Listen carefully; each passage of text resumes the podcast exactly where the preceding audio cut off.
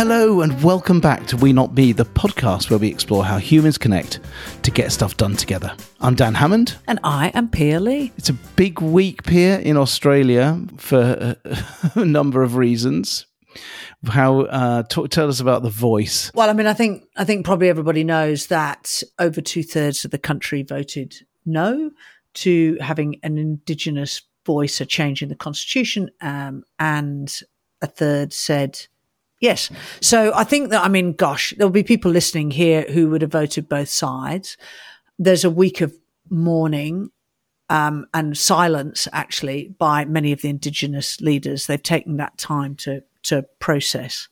And, you know, I can only, my, my empathy is that um, in 2017, the whole country had um, a, another version of a referendum, a plebiscite, to decide whether the likes of me were allowed to be married. And I don't think I've ever experienced so much homophobia. And we landed on the better side of that judgment by being allowed. So uh, my heart goes out to the indigenous people of our country because I feel that they've been put under a huge amount of pressure and must be feeling uh, pretty desolate.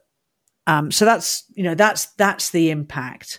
I think that we were in a whole system of misinformation, disinformation, politics, and really who could who could really create the most convincing argument, not really what the actual situation is, and to really take account of how our First Nation people feel and what they absolutely do deserve. Yeah, it seemed like a pretty low bar, disappointing, but um, but equally, um, as I say, as you say, empathy for for both sides of this. That um, it's also in the interest of dark forces in the world to disrupt these things and for for us to be in this picture situation now but um and today's guest uh, is sort of waded into this in a, a this situation in a way, in a, in a, in a in a smaller way, in a town in Somerset, um, but to really grapple with these these issues of how um, things just either aren't done or the process just isn't working for us. So um, we're going to be talking to Peter Macfadyen now, and uh, he has he waded in and he has some great lessons from which I think we can extract some hope.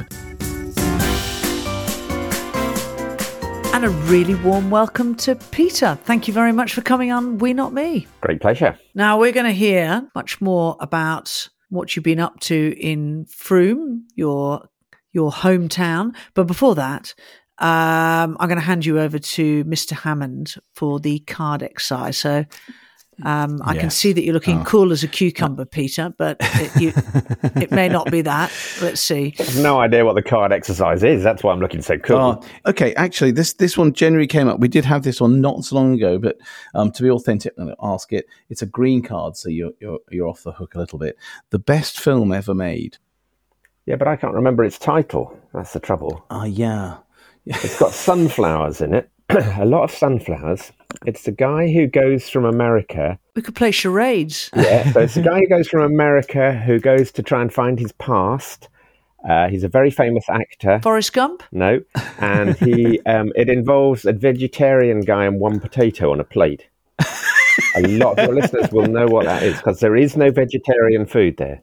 It's a great film. That that's a lovely. So, what did you like about it, Peter? What um, what's? Yeah, it's simple. It's very simple. Um, it's very funny, um, but it's very simple. It's got a, but it's got a massively big message and big story in the background, uh, and it's got one potato on a plate. It's just a, which it's about vegetarian food in countries that don't do vegetarian because it's like it's like here's a potato, and then the potato at last he manages to get a potato, and the potato rolls onto the floor, and the dog eats it. I, I, thoroughly recommend well, it. You're just giving, you're giving away the ending, haven't you? You just yeah, I have given away the ending. but, but I'll just put a call out that, that if any any of the, the the listeners who are listening to this now who know the name of that, please take us out of our misery. Tell us. Excellent, Peter. Well, that's a good good start. Good start. And um, so, right, tell us uh, along the way while you're uh, as, as well as watching that uh, the, the, the potato film. Um, talk us through your life to this point. What brought you here? Give us a give us a bio of Peter Macfadyen. A bio of Peter Macfadyen. Well, I was born in Wales, oh. sixty six years ago in Morriston Hospital. I don't think you need this much detail, do you? I was born in Wales, and, and I've always thought, until recently, I've always thought of myself as Celtic. I've actually lived longer in England now. Anyway, so I've always kind of felt Celtic, and that's where I felt happiest. And then Annabelle and I, Annabelle being my wife, who I've been married to for 40 something years, um, were in Cornwall first for many years, which is also Celtic.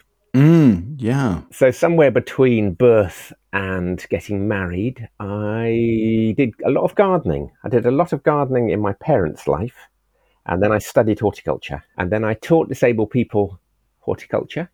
And all my life, my wo- life's work has been around social justice.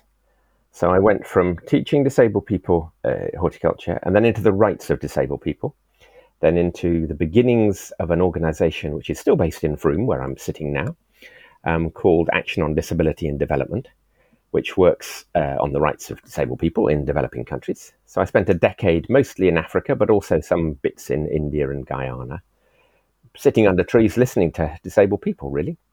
Then, when we started having children, um, I well, sounds like a lot, doesn't it? We had two children. we had two children.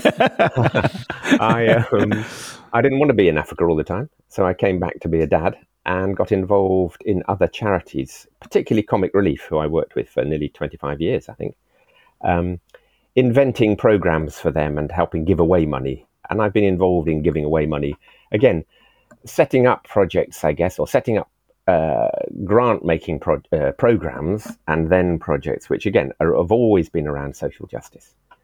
And at some point in all that, actually, the early, well, 2011, uh, roughly 2000, I got involved in local politics. Again, because I just thought this is all wrong, um, you know, the way we do this. And uh, there's got to be a way in which the people who are not being represented and listened to and heard um, can be listened to and heard. And so that took me into um, all of that world, which we'll talk about a bit more later, um, I guess. And um, in parallel, I also got involved. I, am a director of a, um, a, funeral company, so I'm an undertaker, which is the same thing. We basically do. We we regard ourselves as a community service. We're tiny, and we do this for do this with and for people largely who we know, but again because there's better ways of doing funerals, um, ways which are more humane and and caring and less of a rip off.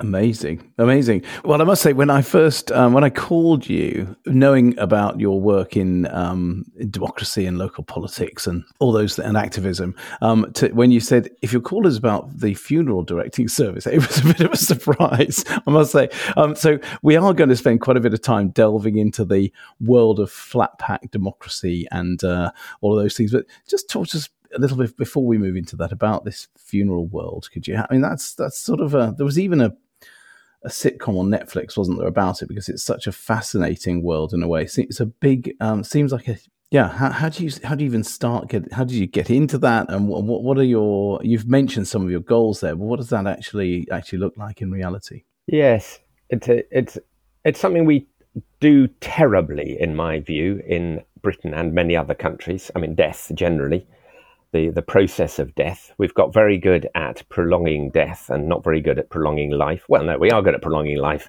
as well. And then we've presented ourselves with a huge problem um, because people live too long and then often have very unhappy deaths.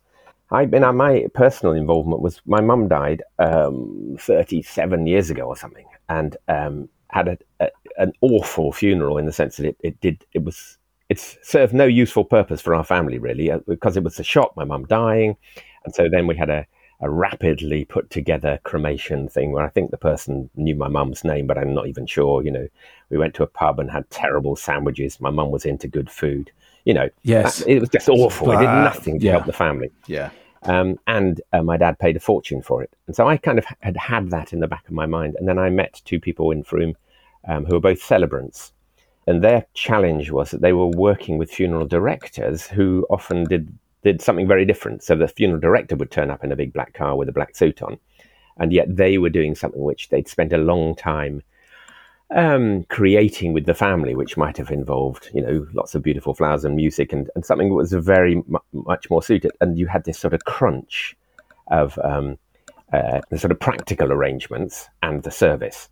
And so we decided, well, let's do this differently um, let's do it so that we're we're doing the arranging as well. and so if you want to use your own car, you can use your own car. If you want to, you know, um, have this service in your own garden, you can do that, and so on and so on. Because actually, when you said, "How do you do this?" it's there's very very little, almost alarmingly little, which is illegal. Um, you can't have uh, you can't leave you know bodies um, in the open air. I mean, you can't leave bodies unexposed. That's about it. Um, but you know, you can you can be buried in your own garden. You can, um, you know, and so on. I mean, actually, there's very few rules, and virtually, and anyone can set up as an undertaker. You don't need any any um, uh, licensing or, or or anything. Oh, really? No. Gosh, I thought you had to. I, that I really thought you had to have a license of some description to, or some kind of training. Cert four in funeral direction. You would have thought there was something there. I, I did do a bit of training actually, because you're right. The, the bit you do need to know is is which forms to make sure. You know, you've got to make sure you've got the right forms. Uh, you know, for burials and cremations. Uh, you know, of course you have, particularly cremations where there's no going back. Um, so yeah, there is there is a bit. I've been slightly f- um, flippant about that. I mean, there's stuff you have to know, and it's a hugely sensitive area. I mean, you, the thing which perhaps I well, I think many normal in inverted commas undertakers don't know perhaps is is how to relate to the family. You know, it's that bit which which you which doesn't get taught. So we spend lots of time sitting with people, um, and it's a huge privilege to be you know um, included in someone's life at this most um, often most tragic moment. So you're being brought in to, to a, a, really, really awful moment in somebody's life, often, or challenging moment. Sometimes it's not awful because it's mum who's died after years of dementia, and actually it's a huge relief. So, so it's been it's been absolutely fascinating, and um, and as I say, a great a great privilege, and hopefully, well, I know that we've made a real difference to um, to some people's lives by by doing it a bit differently.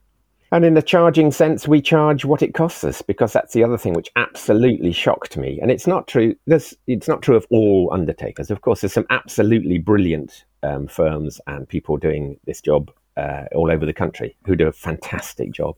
And there are many occasions, often driven by a big company in the background, where the markup is just obscene. Really, you know, the coffin might cost me two hundred quid, and I'll I'll I'll sell it to you for eight hundred you know, and it's like all I had to do was phone up. So we do it, you know, so we do it by the time, I mean, you know, we charge by how long it takes to arrange the funeral, and everything else is exactly what it costs us. And is that something you're still active, Peter? You're still doing that yeah. now? Yeah, we don't do many funerals, as I say. We do, um, I don't know, 15 a year, 20 a year, maybe. So compared to, you know, many people who are doing five a week or, you know, or whatever, even quite small companies, it's, we're tiny. And it's a really it's comforting thought. And it's quite interesting that i think a little bit like weddings the sort of the, these major rituals we're, we're changing and we are trying to personify them in the way that that works better for us you know? Whereas i think some of those places that you have funerals are just the the most sort of mechanistic, soul destroying places that you know you just think if that's your last place, that's not you know. So it's a it's great that we're actually got a little bit more. It's always felt very rigid, very religious first, and then very religious. So to be able to have something that where you've you've um, chosen a much more humanistic way, I think is um yeah, it's really heartening actually and we're not we're not good at death generally, are we? So uh, um, brilliant to make a move into that and make it a, as as Pierce says a much more human experience is yeah wonderful. And so Peter, let's let's um a lot of you shines through what you just said actually, but let's um let's move into this area we we, we really want to get stuck into now, which is your local activism. You said, you know, how are we getting local politics so wrong? Talk us through the story of how you got involved in that, and take us, that, if you wouldn't mind, just take us all the way through to yeah, to tell us the full story of Flatpack Democracy and Frome and all of those things. Get, get let's get stuck in. okay, so uh, we came to Frome um, about thirty years ago and a small market town in the far corner, well, in the corner of Somerset, quite neglected in many ways, um, uh, geographically and, and in other um, ways, and very run down. Um, which is why people like us, uh, to some extent, started coming here because it was actually what happens is houses are cheaper, and um, so people come, and then you, you get a new wave of of, um, of often younger people like we were who came and, and then had children and and become part of the community. And within that was an absolutely typical town council. Um, having looked at this more over the years, uh, I've realised that of the 10,000 odd town and village councils, there are many which are, are brilliant, um, a bit like funeral directors, and there are many which are not. um, you know, and um, uh, uh, uh, the vast majority just sit there. Uh, they don't, they never have elections because nobody really wants to do it. They don't. They and and perhaps most importantly, they have very little ambition. They're a group of of people who've kind of always been councillors um, or are prepared to do that job.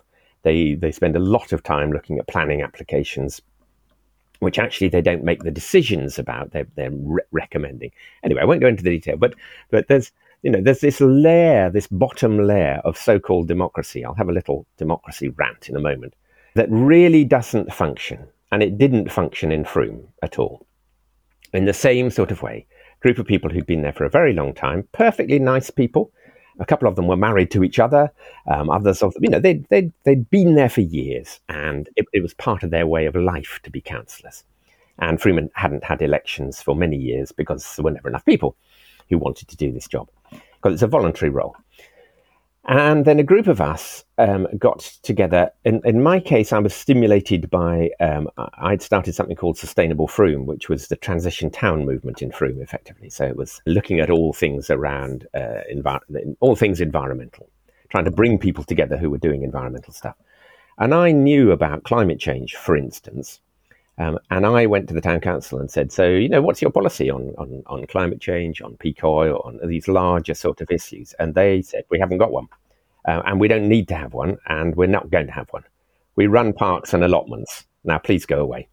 You know, and so I was sort of commenting on that really to a, a number of other people. Um, uh, or a couple of other people, and they had similar stories from different angles, which were really about, as I say, about lack of ambition. But one of us, a guy called Mel Usher, had been in local politics. Uh, well, sorry, no, he'd, he'd worked for a council. He was the chief executive of a, of a council, or had been. He had retired. Um, so he knew, he too had come to Frome and gone, whoa, this is really unambitious, and austerity is about to happen. Um, and what that will do is it will take, there won't be money coming down from above. The, the, the higher levels of councils will no longer be providing grants to Frome. Um, and so we're going to get hit by uh, a real problem that the things we used to have, and they ain't going to happen. So unless we have some way of doing this ourselves as a community, um, we're in trouble. So we started talking about that, and really we we we thought let's raise this as an issue to the existing people. We hadn't thought of getting elected, but the thing rolled very quickly. We had a meeting um, in a pub to bring together people to, talk about, you know, how the council could do a better job, really. Um, and at that time, at the almost exact moment, the council um, did a terrible job. They had a public meeting around a, an issue of a hall that they were um, in, in Frome, which was going to council owned. And they handled that terribly badly and very autocratically. So you had a number of sort of grumpy people in Frome, a lot of people going, "Who was? Who were that lot? Did I vote for them?" And actually, no, you didn't, because they were never elected. You know, so the issue got raised, and then very quickly we found that we had um, there were 20 people who said, Well, yeah, I'm up for standing in the council. Let's become councillors. And then that was only a few months before an election, uh, the 2011 elections.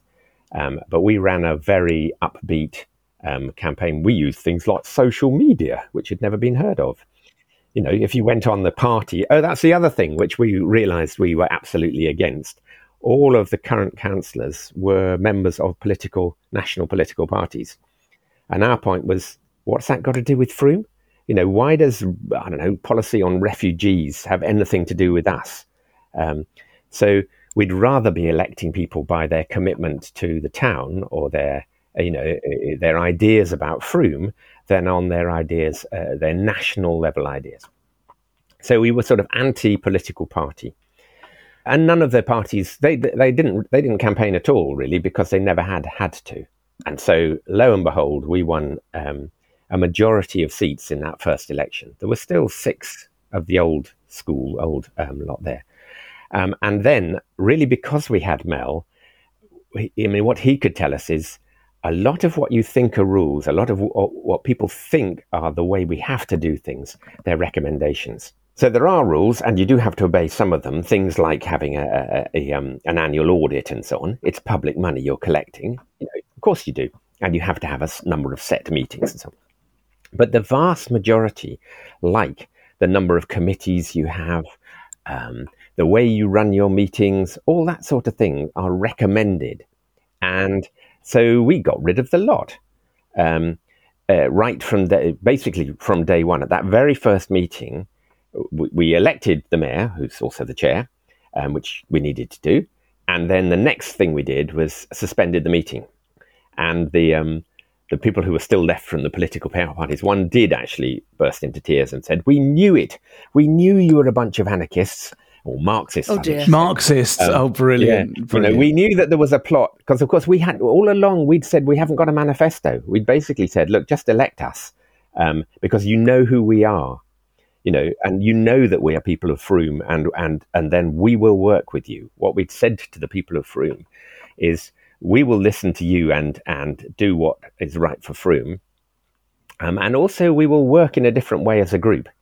Um, and those were the only two things we'd said. We'd said we as a group of individuals, uh, and the key thing we said is we'll essentially we'll listen to each other. We had a set of what we called ways of working, but that that was the main one that we wouldn't stab each other in the back. We'd listen to each other. And if we disagreed with something, we wouldn't hold that against each other. So we'd run non confrontational politics, which doesn't mean we can't disagree with each other, um, but it means that we won't be constantly looking for ways to, you know, to undermine and all that sort of thing. So that was what we said. That's how we will behave as a group, and we will listen to you as people. Um, so then, when we got in, as a bunch of Marxists, we said, yeah, actually, we don't know. What, We don't. We basically said we don't know what we're doing. We don't know why we have all these committees. We don't know why all this is happening. So let's just hold it for a minute. And you know, it's like, no, you can't do that. We've got to set up all these committees. And um, we said, well, why? What decision has got to be made in the next two or three weeks? There weren't any, of course, that had to be made, you know, in that timescale. And then we um, we did it all differently we got rid of sort of I can't remember there were seven or eight committees, and we created two. Um, and I guess, and I think one of the main things we did was we opened up the the space to the public. Most um, council meetings were here and still are all over Britain. A row of people, or even sometimes a circle of people with their backs to the audience, if there is any, if, you know, if there is any audience, which is very, very rare, um, because why would you go? Um, and um, you, you're often you're only allowed a few minutes if you want to come. You have to book in to talk about what you want to talk, and you get a couple of minutes at the most. Then you're told not you're not told to shut up, but you're told your time has come up. And at that point, um, the councillors don't have to say anything. They don't have to make any decision. They don't. They don't even have to say thank you. You know, it's it's incredibly rude, and it's sort of set up to show the power of the councillors. So we changed all that and had an open an open room uh, where you didn't even know who the councillors were. Very early on, I was at a table. We hadn't voted at that point. Uh, we've just been talking really and, and talking in, in, in groups and listening to people. And then when I did vote, the person next to me said, Oh, I didn't know you were a councillor. And I thought, Yes, you know, that's exactly what, you know, you wanted. And there I was in my shorts, um, which incidentally I got told off for very early on. There was a complaint, a public complaint so many questions arising from this, Peter. But could you just play it out? So play it forward to what's happened since then. What what's yeah? Just complete the picture if you wouldn't mind, and then I know we're, we're bursting with questions for you. Yeah, no, sorry, that was a bit long, that bit, wasn't it? But it's kind of important to set that. I mean, that whole that whole underpinning of, of informality, and also we are here as as members of this community doing a voluntary job in that community. We're not there um, to take power or to sort of uh, be powerful people. I think that's the main thing. Um, taking it forward, we the, the the key thing that we did was we changed the whole approach of the council so that before something like 10 grand of the of a million pound income used to go out in, back into the community as um, as grants to community organizations we immediately multiplied that by 10 so we made that a hundred and something um, thousand, and we brought in um, people, uh, two and then three members of staff, and now there are many more um, to support community groups. Because going back to that austerity thing, we said um, we've got to strengthen the voluntary sector of the town. We've got to really help the organisations in the town um, to be able to run independently, to you know, to be able to apply for funds outside of the council system, so that they are strong enough and well enough um, together to to apply for lottery funding and other grant funding and so on, um, and to carry out the jobs which the council employees would have done in the past, because that money ain't going to be there. And over the next, um, uh, well, when I was a councillor, the next eight years, that was the main focus: building that, uh, you know, building that that area of, of, Frome, and that's continued because the next election, uh, Independence for Frome won every seat, and every election ever since, of which there have been three, Independence for Frome have won every seat. So Frome's been run in this way um, uh, for wherever we are now, um, 15 um, or so years at the core of that is a council that sort of says yes as opposed to no, um, and is there to facilitate. I mean, sometimes, of course, to catalyze and to do stuff, but primarily to facilitate others. Um, and that stood Frome very well during COVID and, and all the lockdowns because, again, rather than perhaps a couple of council workers desperately trying to, you know, get things going, the council was able to provide space, provide a little bit of money, provide encouragement and support and so on. But there were this plethora of organizations that could kind of know very quickly where vulnerable people were, organize food to be uh, pushed out. And I know that, again, that happened in many, many other places as well. But in general, that, that whole principle of having the thing turned upside down so that it's, you know, you, you, you go to the council because they're going to help you to do what you want to do, not to ask them permission for anything. It's well, it's it's it's an incredible story, and I, I, and the that yeah that turning upside down, as you say, that real democratizing to use a sort of jargony thing, but actually putting it into the community, seem, and, and taking it away from looking up to the council seems to be a, such a, a powerful and much needed thing. What? But and it sounds all really logical looking back and really sensible. What what objections, what barriers did you hit in the community? Um, I think there were two areas of that.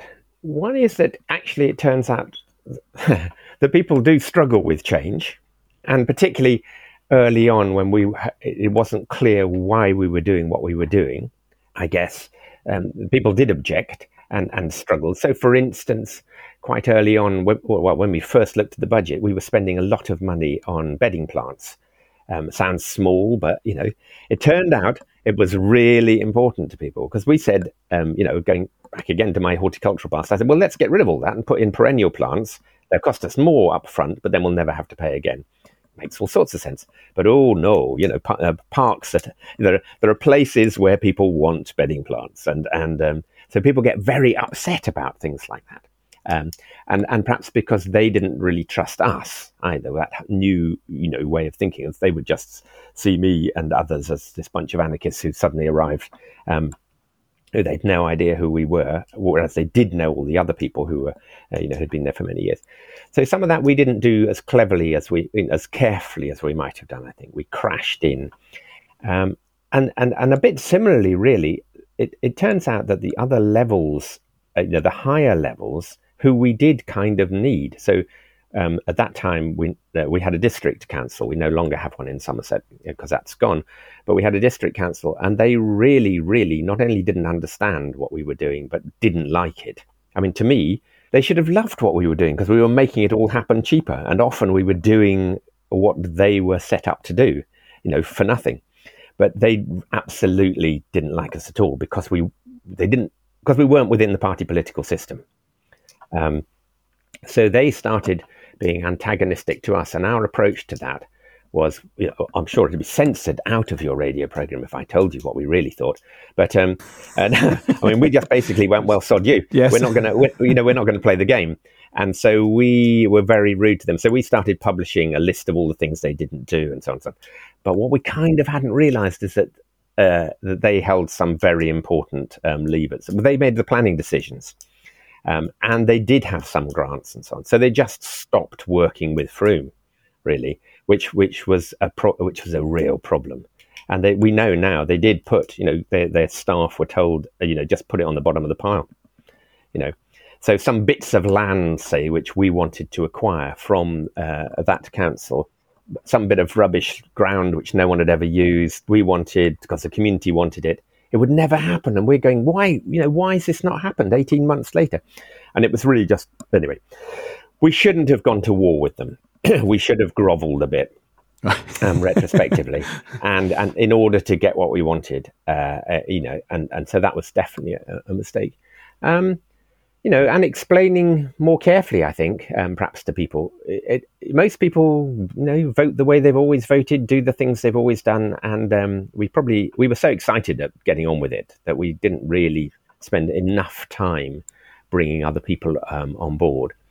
And although crucially, um, we were not all middle class incomers like me. I mean, I've been here 30 years, but I'm still an incomer. You know, some of us were very deliberately and, and uh, people from um, uh, other sectors of the community. And we had a great age range. The um, uh, Dickon, who followed me as a mayor, was 21 when he was mayor. So we did try and really cover things. And pretty much every council has had an equal number of women as, um, as men, which is, again, is very rare at this level, or well, any level of government. Um, but we didn't. We never really uh, fully managed to communicate as well as we might. So how do you how do you ensure the legacy beyond you in Frome? So you've obviously played a big part in this, and this has gone 15 years. H- how do you prevent it swinging back to the, or, or, the system playing its part and, and sort of engulfing your aims to change it? I mean, the core of what we set out to do in Frome, I think, definitely remains. And Frome's council, you know, is at heart um, what we tried to do. but we were, you know, we were driven. I hinted at it just now. We were driven by a lot of adrenaline. It was very exciting. You know, one, I, I said, I'm only going to do this if it's fun. I laughed more in those eight years than I've laughed the rest of my life. I think, you know, we had a lot of fun um, because we were getting things done. Um, but a lot of those things have now been done, and there is humdrum stuff that councils have to do. And as we sort of face another raft of, um, I don't know, it won't be called austerity, will it? But effectively, cost of living crisis means there are some really difficult things to do. There are difficult choices around budgets, you know. So it's hard to keep that level of, of enjoyment, I think. Um, and therefore, to be one thing that happens is it's actually hard to keep the younger um, people engaged. So it's hard to get younger counsellors who, who, are at, at, at a different point of their lives. You're more likely to get a bunch of people who are now more like what I am now, of you know older and retired and have the time and prepared to sit down for the long, boring meetings. Um, and that's happened a bit. But the bit I was going to say is is that I wrote this book called Flatpack Democracy, which was aimed at at helping others to to take the best of what we've done in Frome and replicate it. Not, I regret the name actually. Well, I would certainly regret the subtitle, which is um, a DIY guide to creating independent politics, because actually, um, it's not you can't pick it up and, and create. Everywhere's different you know, it turned out, of course, that there are great things in that book that will that can guide councils and and um, and people who want to have that revolution, but actually, it's not completely replicable.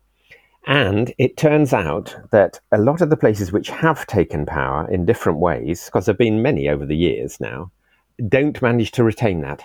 It doesn't last very long. The pull back to the norm is huge. Without a Mel to give you confidence, to kind of say this is what you can do and really, you know, to, to, to give you that confidence. And particularly if you've got a clerk who's not really on board. So we had a clerk who was on board. Eventually, we had to get rid of the first one, but that's another story. When we got to the second one, he was really up for what we wanted to do.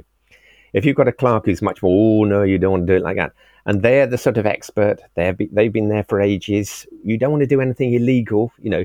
So you're really looking to them it's it's it, it's one of the big disappointments of this really for me is how how quickly some places which had fantastic revolutions. I mean, no, sixteen out of seventeen counts new councillors in places who'd had no elections for years and so on and so on. Go there four or five years later, and they they look horribly like they did before, and uh, and sometimes that's ego. Um, I can think of one famous case, which I won't name the place. Uh, you know, where the person who was elected mayor took the, you know went down the Trump route of mayordom. Um, you know, I now I now run this town and um, and and got out. Actually, did leave the independent group um, immediately and and um, got into bed, not literally, uh, with the town clerk. And anyway, there's plenty to go wrong. There's plenty of, and, and in, I wrote a, follow up book, um, which is partly what goes wrong, um, uh, and with a chapter on ego in that, because I think that's one of the key things. And because we had at our core these ways of working, which were largely about trying to trying to reduce ego, really, we're kind of saying, well, as I say, it doesn't it doesn't matter whose idea it was. We're, we're working on this together. Uh, don't worry about getting defeated once or tw- you know if your ideas don't get taken up. Lots of that sort of thing. We had that sort of built in that helped us greatly. So there's not many places that I can think of or that I know of who've retained things um, right through. But there are others that keep rising. So Forest Row, for instance, in May this year elected 14 out of 15 um, councillors and they're doing some fantastic, you know, spectacular um, things in that little town. So, I, you know, there are places that are are really changing with the same model. That's a very long answer to your question, but it's there's there's danger lurking for sure. Yeah, there is definitely danger lurking, and the parties, the political parties, don't like it. So you know, the, the election after us, they all stood. So so when we got in, every, every party, including UKIP, stood in Frome you know, and as I say, they'd never really got as involved, and they ran vigorous campaigns. Um, of course, what they did was split the vote by by all standing. So that, the only reason we got 17 out of 17 councillors is because UKIP pinched sufficient um, Tory votes, for instance, which because there weren't very many people voting, so so uh, so it slightly backfired in that sense, and, and we won everything. But um, yeah, they don't they don't like it because they see it they see this level as the starting point. You get the town, you know, you get a, a, a Labour town, and then you get a Labour district, and then a county, and then you get a Labour MP, and then you know, and then you take total power. Yeah. And that's that's that's the way this, the current system works that people love to go back to. Um, being a little bit parochial for a minute here in sunny Ilkley in the Yorkshire Dales, which we mentioned a few times. Certainly, your book, and I think it was used as a DIY guide, to be honest, um, and has had a huge had had an impact. But what's happening here is something that Pia and I've talked a lot about on this podcast, which is which is division, and obviously the those big parties, the Trumps. I won't name all the other people, but but the division is a great way to lead. Well, no, well, not a great way to lead, but a great way to dominate. Um, and we're seeing so much division here. Um, we're actually in the Ilkley was in the paper slightly shamefully for being a sort of petty um, you know we've got this fountain gate at the moment which people arguing about a fountain. We've got the 20 mile an hour zone people arguing over that. And there's a sort of base division of progressive versus small c conservative and um, going on in the town. And it's really quite painful really and awful to see a town going through that. And the way, method by which the conversations are happening are all wrong fight out on social media, get in a room and shout at people. And it's get to the point where you sort of wonder whether how to do something about it. But it's this core of division that seems to be so well, quite dangerous, really, and sort of worrying. Is, is, is that just a situation that what you're talking about? Actually, if you press on, build, uh, you know, the two barriers you said, mostly built by building trust. If you push on and and build trust, you could get through it. Or is there a bigger issue now than there was back in the day? What's what's your, should we be disheartened, or should we? Can we? Is there still hope? I think you can. I don't think those are mutually exclusive. Yeah. great, great answer. I think you can definitely be disheartened, and it's and it is deeply depressing, isn't it? And and, and at, at all levels, and that is where we've kind of gone. Not helped by that being the model, uh, the national model, isn't it? Of of, of heart, you know, confrontation is the only thing that matters, and and you just slag each other off, uh, you know, in the most ridiculous ways. Um, so that's that, you know, that model coming down of this is how we, we run things is really, really unhelpful, I think. Um, and then, um, yes, there can be hope. A, a, bit of hope, which I'd chuck into that mix, is something called the Humanity Project, which I'm now involved in, which is based exactly on this. So, Humanity Project is setting up around Britain um, people's assemblies. So, people's assemblies are um, just bringing together people to talk about, well, initially to talk about what whatever to to identify what is important to them. So really well facilitated meetings. And what's a bit different about this is that there's money and support um, to help people to learn to or facilitate these meetings in ways which which take that confrontation out. Um, and some really, really good people in there setting out skills um, and again, and as I say, doing training um, to, to make sure that those meetings aren't dominated by those discussions and that uh, you know they're not. That doesn't mean that those issues are, are, just shut up because they need to happen. So your 20 mile an hour speed limit meeting um, should still happen, but it happens with with people coming together as members of your community. And lo and behold, they find that, that actually they have many things in common. You know, they actually both want to, all want to get their children to school, and they do care about these things. So I think that's what you've got to do because it's actually only by having human contact that you can you can you can really um, you know get over some of those issues. At the very beginning of the of the Frome story, there was a guy called Nick White, and I um, were two of the original um, candidates. And Nick's wife said, uh, Nick White and Peter Macfadyen in one room, this will never work. Um, because Nick was uh, courted by UKIP. He's, or, you know, he'd often voted Tory. He's f- definitely far right. We enjoyed eight years of, of um, working together. His children went to the same school my children do. Uh, you know, it turned out we agree about 98% of everything and, and the things we never really talked about the things we didn't need to, or we might, as we later on, as we got to know each other well, we probably, you know, we did in the pub kind of thing, but we never did publicly because we didn't, we didn't need to. We were talking about Frome. And that's, I think that will, that's where this has to go. So the idea of the Humanity Project is to build a huge number of these, um, you know, so communities will have these meetings happening, whether they have councils or not, and whether the council engages with that or not, because it runs independently of of the political system because it's time we gave up on the political system, I think. Um, I mean, or the way that we've set this up simply doesn't work. And and I'm you know I won't have too long a rant, but I mean the the, the and it, uh, the conservative the the party political whatever it is conference that's going on at the moment is such a good example of this. And it wouldn't really matter which party we're talking about, but the fact that you can have the prime minister who none of us voted for coming out and saying we're going to do this, we're going to do that. It's like, where's democracy in this? Where, where, uh, when did I decide anything about HS2? When did I decide whether children should smoke? I mean, I think it's a good idea that they don't, but you know, it's like, um, it's like, you know, it's like, hang on a minute, we seem to, ah, you know, and my, one of my other regrets um, in all this was calling a book in some ways Flatpack Democracy because we haven't got a democracy. We've never had one. And we didn't even in Frome. I mean, we come closer to it by really working to involve people. But the sooner we realize we haven't got a democracy, the better, I think. That, that certainly backs up my hunch, which was it's about a better method of conversation that will bring these sides together to understand each other because we share so much. Uh, that's that's that that makes perfect sense. And Pia and I see this in in groups everywhere where division quickly emerges, but actually it's based on that two percent of disagreement, which actually can probably be figured out if we have a have a civilized conversation about it. Yeah, or yes, exactly. Or you simply recognize that you don't agree, but because you agree on most of it it doesn't matter. Yeah, it's as as one of our uh, our ex colleagues says, conflict is inevitable, combat is optional, and uh, and I think we we tend to delve into combat quite a bit. Peter, another question, if you don't mind. Um, you talked about trust quite a bit, but the, the the pointy bit of this that's quite tricky. It's sort of happened here locally as well.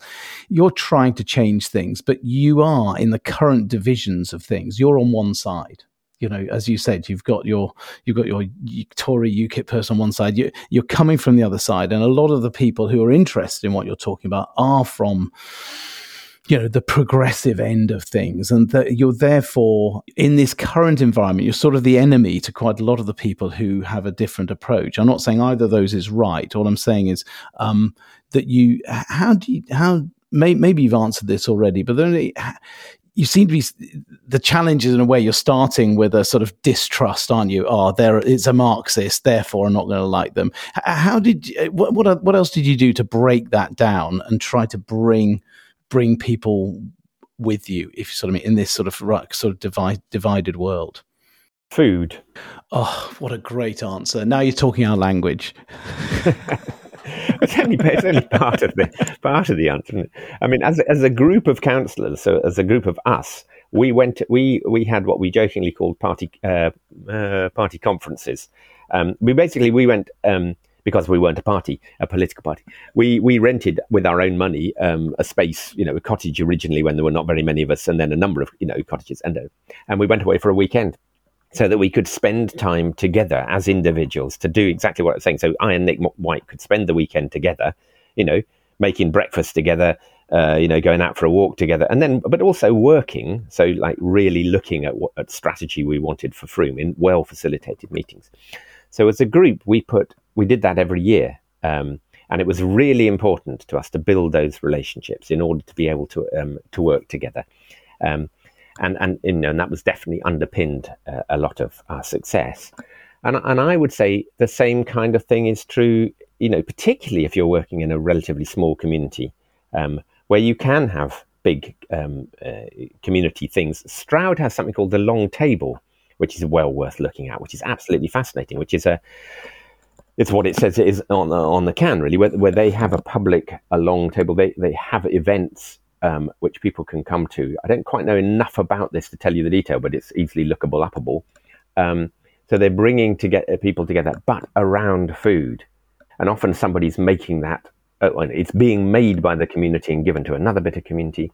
Uh, Wells uh, Independent Group use food. They have something called the Big Soup. So they have, um, you know, uh, people coming together um, and eating soup together. Um, so that you're coming to, if you don't want to talk, you can just have the soup and go kind of thing. You know, if you don't want to discuss the issue, you don't, and that somehow I think that, that helps, doesn't it? There's there's something about our um, our humanity around. Uh, you know, it's one of our um, essentials. And I think um, Peter was so interesting hearing these stories. I think the ramifications of COVID, um, the stresses it's placing on life, uh, and even potentially social media we're lo- we're losing some of that that human connection. And what you've talked about is is is almost it, it looks slightly.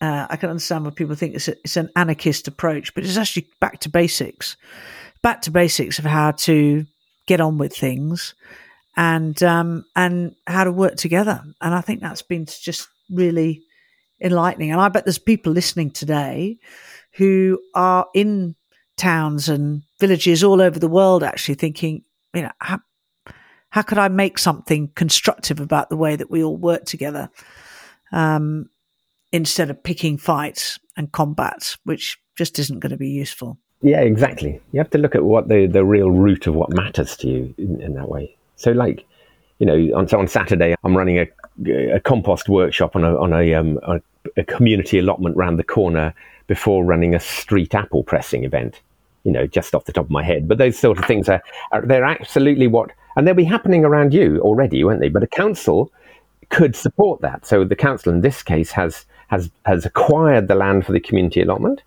Um, and it's part of paying for the organisation which shares the apple press because it's a community-owned apple press. You know, so so it's that it's that oiling the wheels, it's facilitating bit which the council has done, releasing small amounts of money and, and, and facilitating the release of a larger amount of land, which are all things which in times of austerity and you know they don't take they don't take any money. You can do that as a you can do that as a town council, do that as a village council. You don't you know you know I think often councils get defeated by the fact that they they they don't have any power. All the power is with central government, and so so hence the lack of ambition. But um, I think what we've tried to show is that you, you can do a hell of a lot at this level.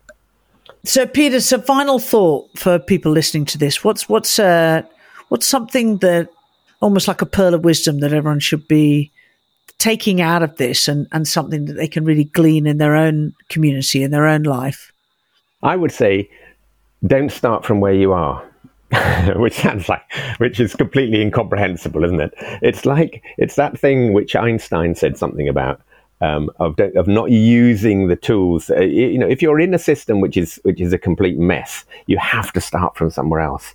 And there's a there's a joke that's often told about you know uh, uh you're in some foreign country and and you ask someone what you know tell me what's the way to the cinema and they and they say oh I wouldn't start from here. But actually, I was thinking about the, uh, that the other day. It's genius. It's like it's like with democracy. People are always saying to me, "Will you join this campaign for proportional representation?" will you help get more 16 year olds voting? You know, how do we get more young people? And I'm thinking, there's no point. The system is completely dysfunctional. We need a totally different system.